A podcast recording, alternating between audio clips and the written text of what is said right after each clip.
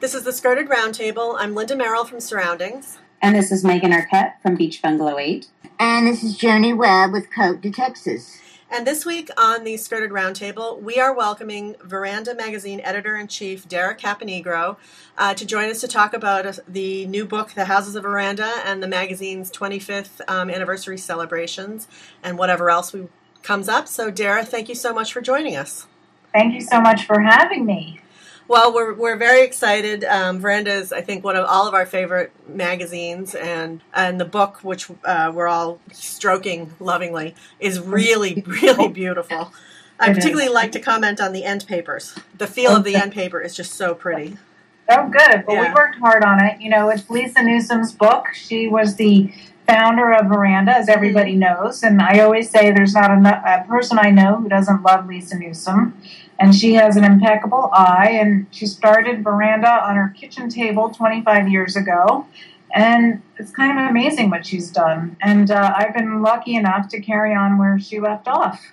Well, I love this story in the beginning of the book about how she really wasn't a pro at uh, distribution and circulation, and so she had her children going out putting flyers in people's mailboxes.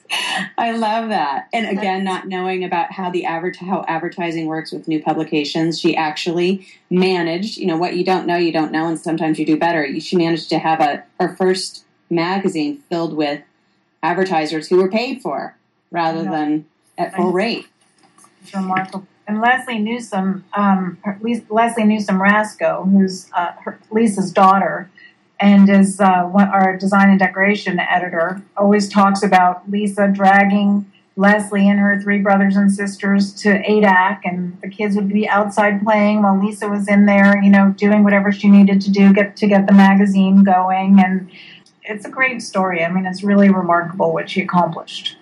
That is, it's, it's, it's such a family story which is it is. Neat. It is, and it's so nice that uh, Lisa's still doing things for us, and that Leslie's on board.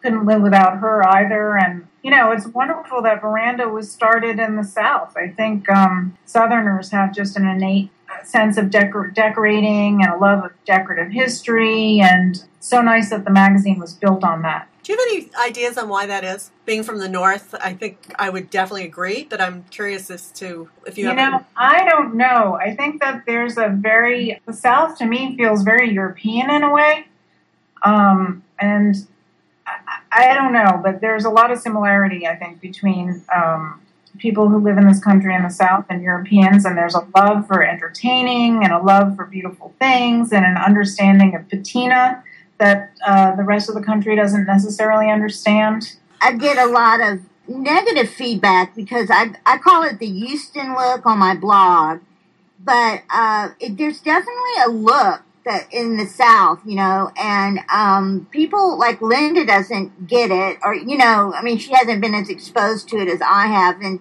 people get kind of bored with it that aren't from the South, you know, that read my blog but the ones that are from it love it. So it's it is there's definitely a look that. Well, I think uh, it's it's interesting that Veranda ended up having their largest readership was in California at I don't know at, was it at the end of the first year of, of being published. Um, after Hearst bought it, they realized after, that the biggest readership was actually in California, and that was ten years ago. So yeah, I mean, we're no longer just a regional magazine anymore. Obviously, right. um, we're a very national magazine, even an international magazine. We have readers in England, France, Australia. We're trying to increase our distribution in China. Readers seem to love us all around the world. But I do think one of the reasons they love Veranda is because it's just, it has this DNA of being a gracious magazine that's really devoted to beauty and authenticity and the pursuit of beauty. You know, we always talk, all of our editors are just passionate about beautiful things. And somehow that rings it rings true to our readers. I think that's true. I mean, it's just always a beautiful a magazine, and and even if there's you know a couple houses you don't like, I mean, you never like every house. There's always one outstanding house that's featured in the issue. You know that you just know you're going to get that look with a mixture of antiques and you know, new furniture or beautiful fabrics, and it's just a very beautiful magazine. And the feel of it, the hand, that that's one thing I've always noticed about Veranda above all the others. It's just the um, pro- quality of the product itself is very high end. I mean, you just feel it almost feels like um, you know, uh, like a coffee table book as far as the pages. Yeah, I always say that it walks the line between a magazine and a coffee table book, and a lot of that has to do with our paper. We have the best paper in the industry, and um, it makes a difference. I think. Yeah, It does. Well, there was, yeah, that when Southern Accents used to have that gorgeous paper, and then they switched, and it was just never the same once they did that. You know, that beautiful heavy paper. So, um, Dara, let's maybe take a step back and um, let's talk about sort of your background in magazines, and maybe before that, you were obviously previously Domino Magazine, uh, the greatly lamented Domino Magazine. So, tell us sort of about your background. Well, my mom was a decorator and my dad was a doctor, and I was always very torn between science and art. Hmm. My dad wanted me to go to medical school, and my mom was, she didn't want me to be a decorator. But so when I went to college, I went to Barnard College, and I was an English lit major with minors in both biology and art history. and I was kind of all over the place. And my dad, and I also toyed with the idea of going to vet school. So I did an incredible internship at the Cooper Hewitt Museum between my junior year and senior year of college, and I worked for the director. Then her name was Lisa Taylor. It's just amazing. She was a wonderful mix between being a hippie and kind of an East Side, you know, a very proper Upper East Sider. And um, I learned so much from her, and so I did that. And she offered me a job when I graduated from college, and I said, you know, I think I want to go to vet school. I have a job at the Bronx Zoo working um, in the children's zoo, giving lectures on uh, animal uh, preservation and wildlife conservation. So I did that for about seven months, and I drove up to the Bronx every day, and I'd wear khakis and a T-shirt, and every day, you know, I'd get peed on by the different animals, and and uh, after about seven months, shouldn't say peed on, I guess. Maybe you can edit that out That's all right. anyway, after feeling very dirty after seven months of working with these animals, I said, I think I've had enough. And I called up Lisa Taylor at the Cooper Hewitt and said, Do you still have that job opening? Because I would really love to take it. And so I went back to the Cooper Hewitt and did a stint as her assistant, which was remarkable. I mean, it was like going to finishing school, really.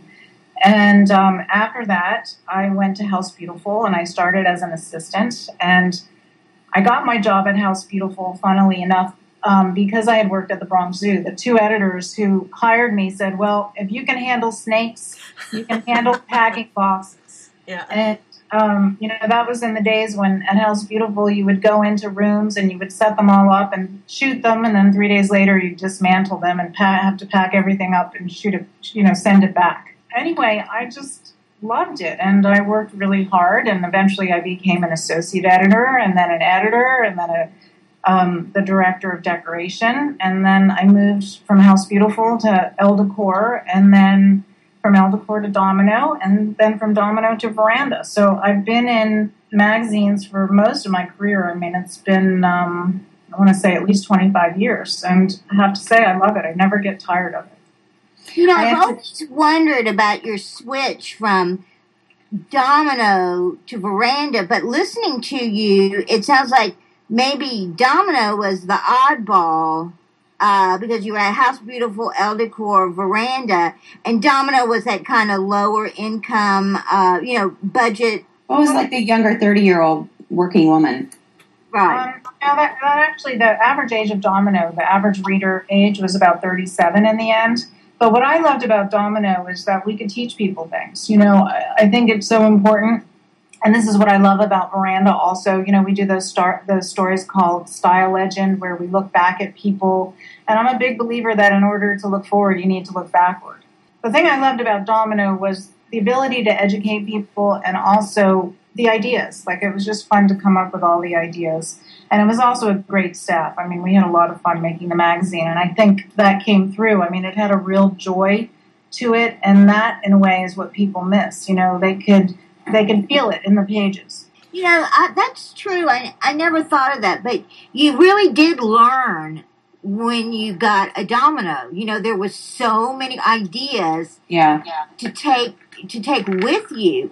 And maybe that's a fall. You know, everyone complains about magazines today, but you know, you do, there's so many magazines that you just leaf through them and you throw them out because there's nothing that you can take with you anymore. That's a good point, Joni. I think that's why so many of us who loved Domino, um, we have kept every single one of our issues, and because you can you can go back to them three years later and find ideas that are creative and do it yourself and you know, we are sort of in this place right now where so many people are decorating on their own now and they're getting ideas from the magazine. So it was so smart that Domino actually made you feel like, oh, I can do this. This is attainable for me. It was great. Um, I read an article. This is a little uh, non sequitur, but sorry, Linda, for your editing. That's all right.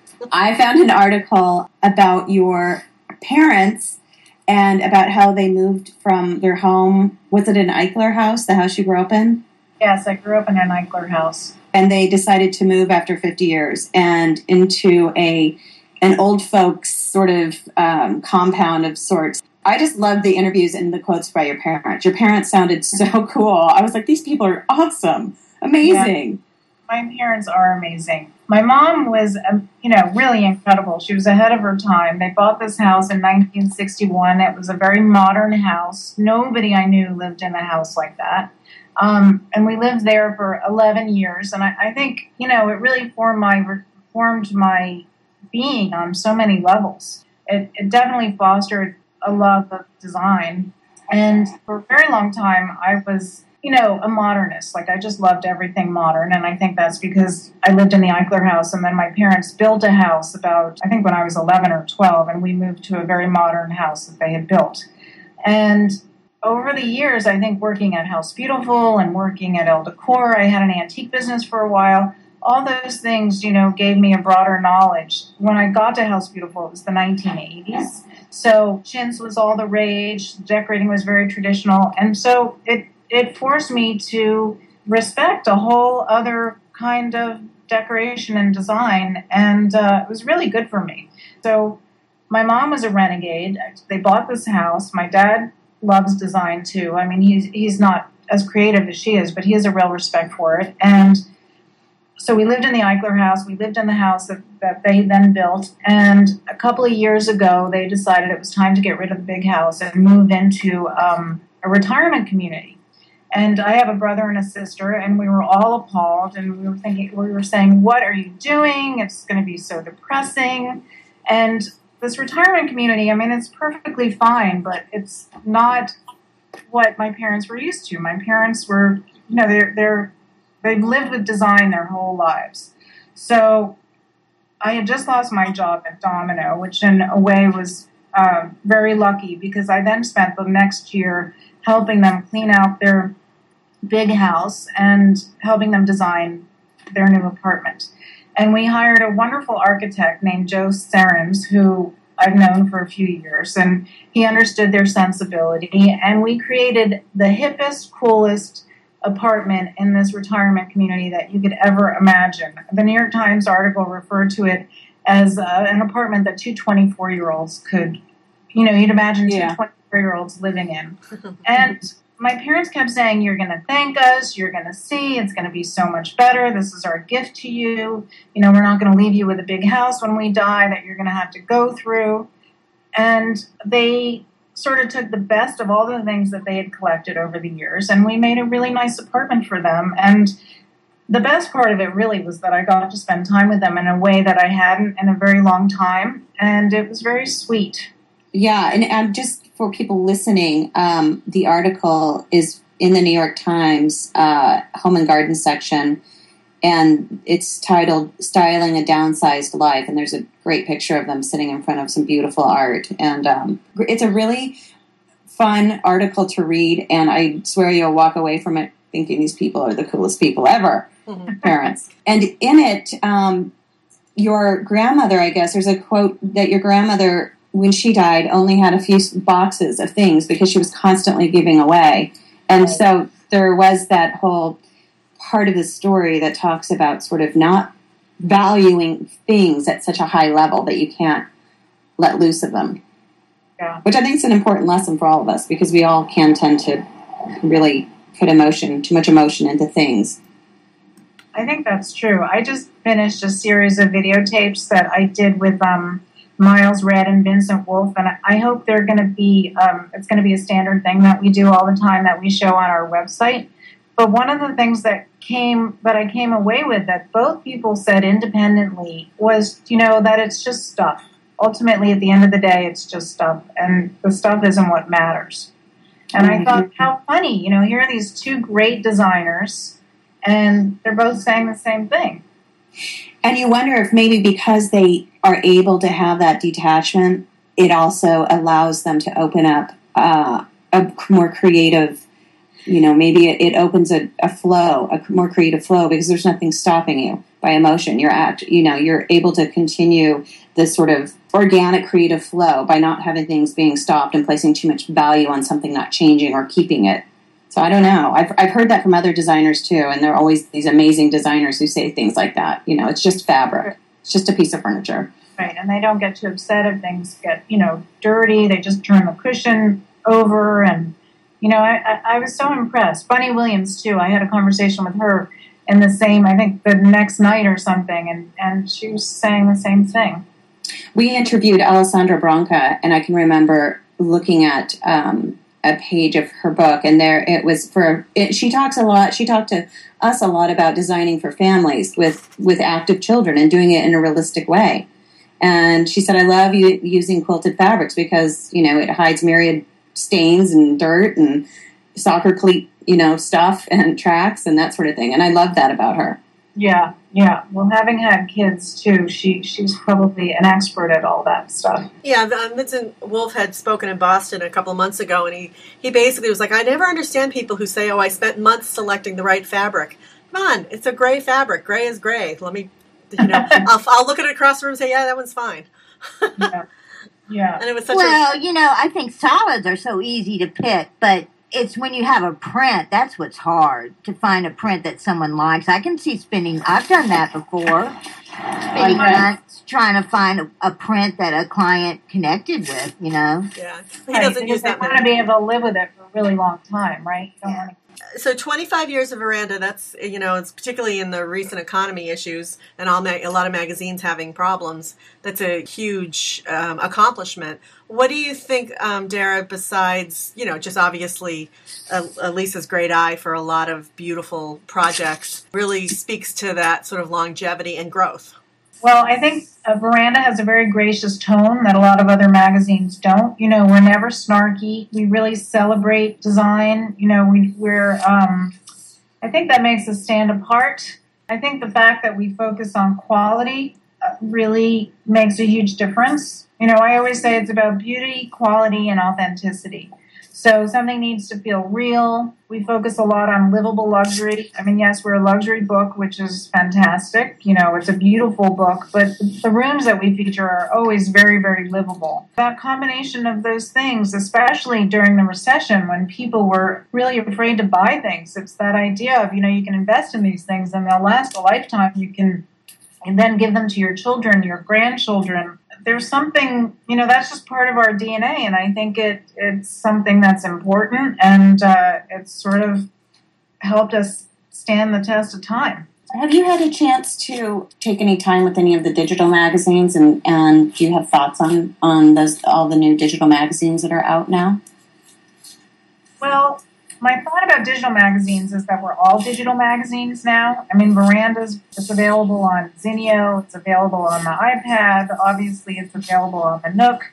So I don't see them as a separate entity anymore. Mm-hmm. I see them as just part of you know the culture of magazines. Mm-hmm. So, so basically, everybody's digital, and some some people have a print version.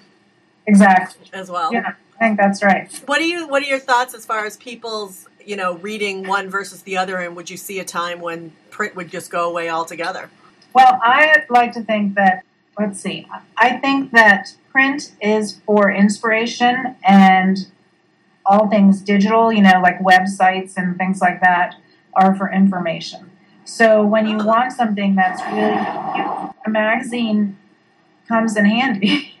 Yeah. it's just a different experience, you know, something that you want to keep, that you, you know, really respond to.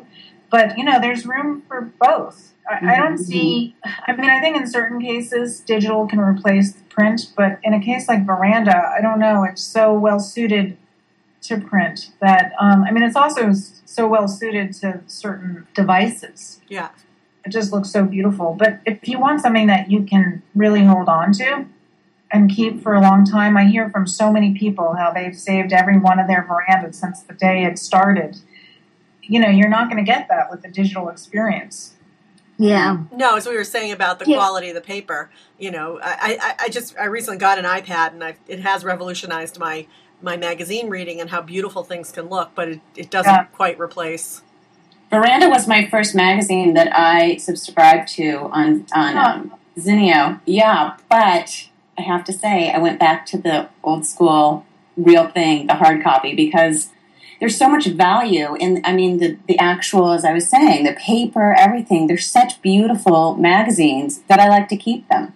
And uh, you know, to go back to, as you said, for inspiration, and I didn't find myself doing that. And sometimes I forget to read them and that kind of thing. So I'm I'm better with holding it in hand, I love you. stroking the pictures. Um, Dara, you know, like about two years ago, or maybe it was three years ago, it was like 50 magazines folded and they were just uh, going like flies. I mean, every day we'd hear about a new one. Do you think that's over with? Are we at the bottom or are we going back up? Or how do you see the fate of magazine business? I like to think that the the time when magazines are folding is over. I mean, I'm a big believer in print. All the numbers coming out, even among young people, show that they're readers of magazines. So I don't think magazines are going out of style. I do think that the marketplace kind of got I don't know if it got oversaturated or not, but I do think we're at a point now where each magazine is really unique and different Mhm. and it feels good. You know, I'm part of the veranda is part of the Hearst Design Group, so Hearst owns Elle Decor, House Beautiful, and Veranda, and all three of those magazines, you know, they serve a different purpose. They they all feel different, and it's really nice because Newell Turner, who's the editor of House Beautiful, Beautiful. and Michael Boodro, who's the editor of, of Elle Decor, you know, they're we have a nice dynamic, the three of us, and it helps that the magazines are all you know they're all so different from one another. So the book, the Veranda Houses and Veranda book,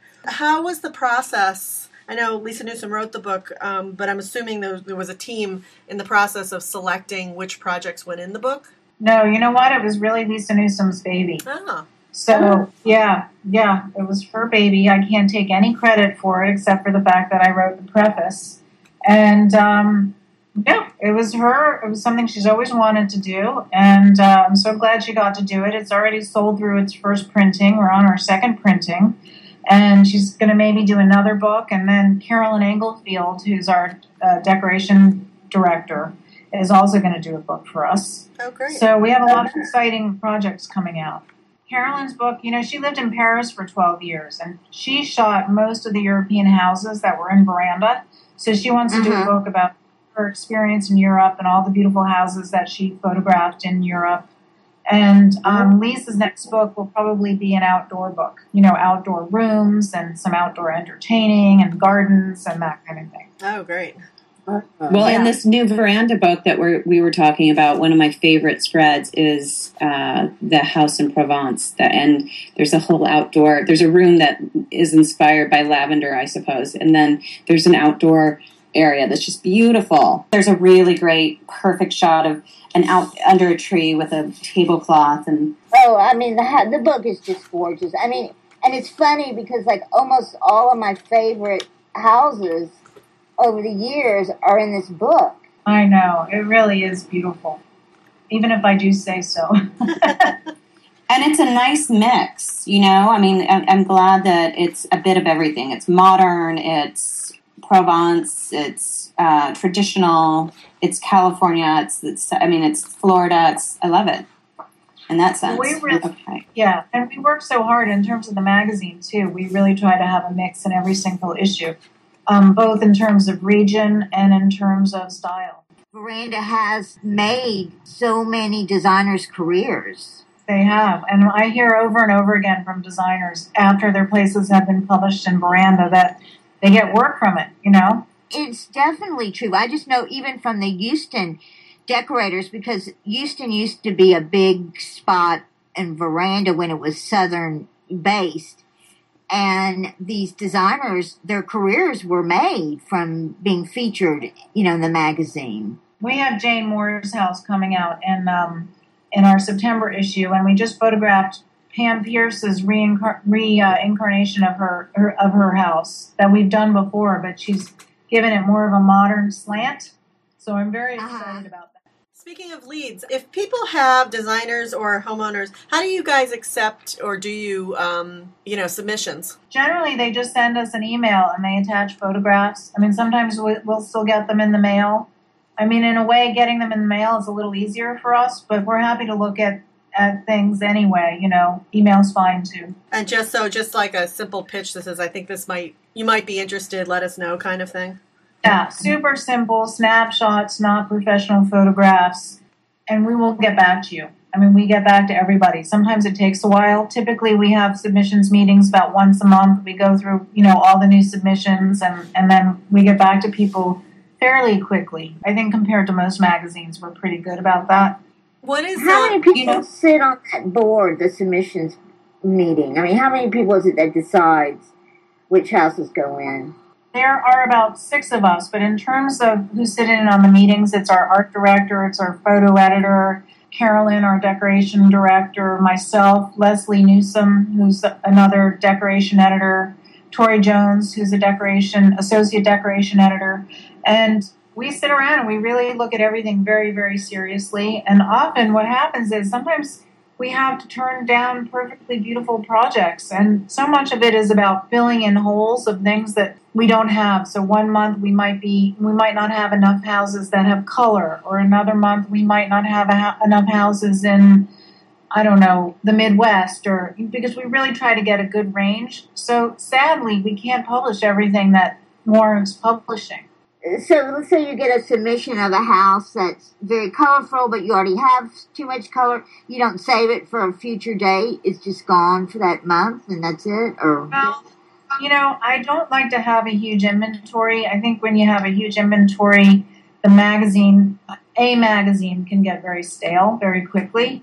So I like to have a tight inventory so that we're we're not keeping designers waiting forever to have their houses published and I just think it makes everybody happier in the end, you know, because there's nothing worse than having a project in inventory if you're a designer and waiting and waiting and waiting for the place to be published. Right. So I'm pretty careful about that. I mean, if something is just like we can't live without it, of course we'll photograph it, but it's we have to really be strict about it because no one's happy if you have too much in inventory. You know, it's interesting you say that because we interviewed Stephen Drucker when he was with House Beautiful, and he said the same exact thing he did. Yeah, I was thinking. Yeah, exactly. If a designer, for instance, if a designer does submit something, and it may not be a well-known designer, maybe someone like Stephen Drucker was saying, we don't. It doesn't need to be a name. If it's a great space, we'll know. Great design, we'll know. But if it doesn't fit your quota or what you need to fill, then you know, I I would think that you'd encourage designers maybe just to keep keep trying you know, because it, it is a publication that has to sell a certain amount. So there are certain things you have to follow in order for that to happen. Yes, I would definitely encourage people to keep trying. Also, you know, different clients, uh, different projects are with different clients. So I think every client brings out a different part of a designer. So one project might not be right for Veranda, but another one might. So absolutely, I would I would encourage that. Veranda doesn't focus on being trendy, but we do like surprises. You know, we like homes that will make you that will take your breath away and will make you think maybe a little bit differently than you thought before. Mm-hmm. I mean, not to a point where it's outrageous, but to a point where I always say veranda has a classic back backbone, and then we diverge from it. You know, twenty to thirty percent on each side. Um, so sometimes something is perfectly beautiful and beautifully executed, but that doesn't necessarily mean that it's going to make a magazine story. Does it make sense? Definitely. Yeah, that does. And I think, I, I, to me, a really great example of that classical backbone, but with the sort of surprise, is, is like the Mary Douglas Drysdale project in the book. of this just incredible, all you know, white classic envelope, and then these surprising modern touches. Right, right. You know, Dara, you said something about when you were at House Beautiful that you would do a shoot and y'all would bring everything in, and then after it was over, you would pack it up and leave. Do y'all not do that now at Veranda? Uh, you don't style it at all, or what? We don't at Veranda, and you know they don't do it at any magazine anymore that I can tell because it's so expensive.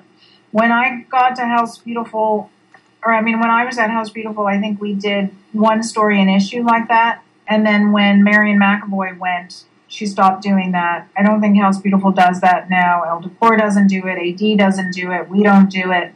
I mean, Domino, we at Domino we did it. You know what? We had a whole conversation about this when we were talking about all the magazines closing down. Do you, do you guys remember that? Yes. And we were talking about what we were we were guessing. We had heard it, the rumor mills about how expensive it was to style a shoot. So that's funny. We did have that conversation. Yeah, it was an expensive magazine to produce. And you know what? I don't think the magazines are suffering because they're not spending huge amounts of money practically redecorating spaces. The magazines have Right. better spaces, but are, you're obviously counting on the decorator of record to have done a full job. Right. Veranda never did shoots like that where where we would bring things in. Mm-hmm. But we are very sensitive to having to including houses that have ideas, you know. Having their own ideas. Yeah. Yeah. Do you have a stable of designers that you use over and over that you go to? Like if you need, you would call and say, "Give me something for next month," or or not. No. I, we're very open. You know, I don't have designers. I don't have a, a stable of designers at all. I mean, obviously I have a I've been in this business for a really long time, so I have a relationship with a lot of designers, but we're, we're really basing what we include on the project as opposed to the designer necessarily. So I, I like to keep it very broad. I mean, I feel like we have a nice relationship with lots of designers, and I'd like to include projects by people from all over the country and internationally as well. And if someone new comes along that I, you know, didn't know and their work is great, you know, I'm love to include their stuff. It thrills me. I mean, nothing thrills me more really than discovering somebody who's new and being able to include them in the pages of Veranda. Verandas, as we've said, is celebrating 25 years. Do you have any? Um, well, first, let's talk about the sort of celebration plans. I know that you're doing various events around the country. There's one coming up in Dallas um, in a couple of weeks.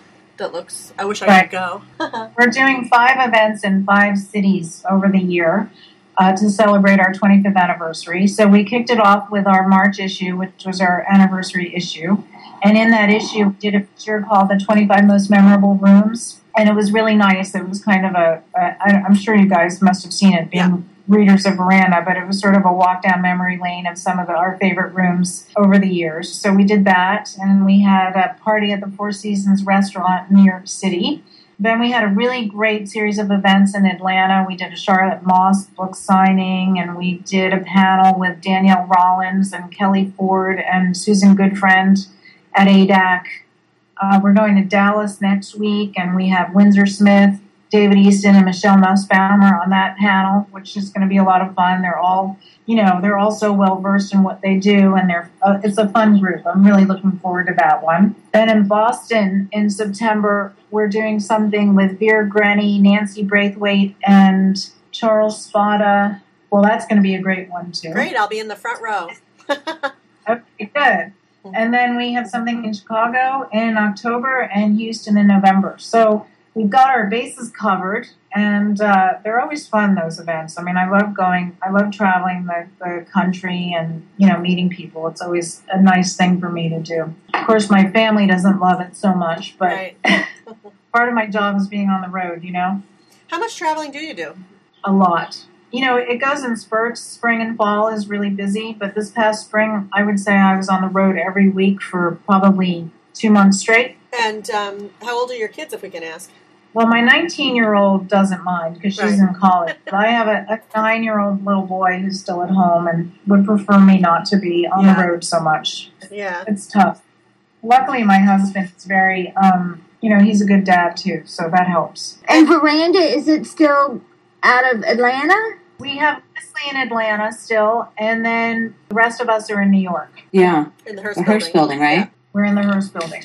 How did you? I know I wasn't able to attend at the last minute, but um, I was registered to go to the blog fest, and and um, the last couple of years, uh, the Hearst publications have been very nicely involved. And how do you feel that kind of connection and sort of passing back and forth of inter- information with bloggers? What do you feel like is the relationship between magazines and the blogging world? I think it's great. I mean, listen, I think bloggers have made the whole all the interest in design and decoration and style so much more lively and it enables the conversation to reach so many people. And you know blogging you can do on a much more frequent level than you can with a design magazine. Mm-hmm. and i don't know i think there's a really nice relationship. I love the back and forth and i love the um, the more people who are interested in this in this business of ours the better and when i say Mhm. business i mean you know the world of, of style the world of design Right, Right. and it's all about exposure. You know, like like you were saying with your history. I think ideas feed off of one another. I think it's all good. What do you guys think? I think it's taken a Uh-huh. while to sort of get comfortable, you know, between the two, and and as bloggers have developed, you know, from just reposting pictures from magazines to creating a lot more, you know, individual content or you know taking creating stories using mag- using the magazine content but i think that the magazines are our, our sort of bloggers lifeblood of inspiration but also a jumping off point for creating something new I just like hearing all the voices. I think it's an important thing. now what is um uh, any exciting plans for the, the uh, next 25 years that you want to share 25 years. Well, I have one very exciting thing which I'm not allowed to talk about, but it's a special issue. It's going to be a seventh special issue. So that's all I can say. And we're hoping to launch that next spring. And well, as I said, we have our other books coming out. You know, we'll be doing events across the country again next year. So I hope everyone will come to those. Are y'all going to have any more houses like you did Windsor Smith's house? This that was so gorgeous Yes. this year. We are. We're going to have another concept house next spring, I hope, like at late spring next year. So we'll have that. We're kind of fine tuning that now. We're hoping to have all of our plans set by the end of this July.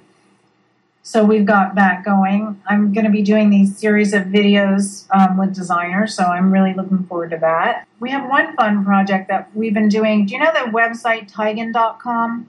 T A I G. Yeah, my daughter just showed me that last night. Actually, that's Yeah, it's right. beautiful. love that. So we have a partnership with them, which is kind of fun. Where we've been doing um, like editors' picks on their website, and when our we're about to redesign our website, so when that gets redesigned, we're going to have like a little shopping section on there. So we're going to have a partnership with Taigan where people can shop from our website. What other kinds of things? I mean, lots and lots of stuff. The the role of a magazine editor has changed so dramatically over the last twenty five years. I mean, there's so many things that we're involved in now. yeah Um, When you redesign your website, are y'all going to have access to archives pictures or not?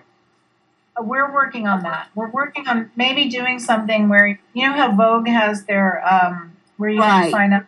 So we're hoping to do something like that. Also, have you guys checked out our Facebook pages at all? Uh, yeah. yeah I love our Facebook I have. pages. They're something that are I'm, I'm going to go on it.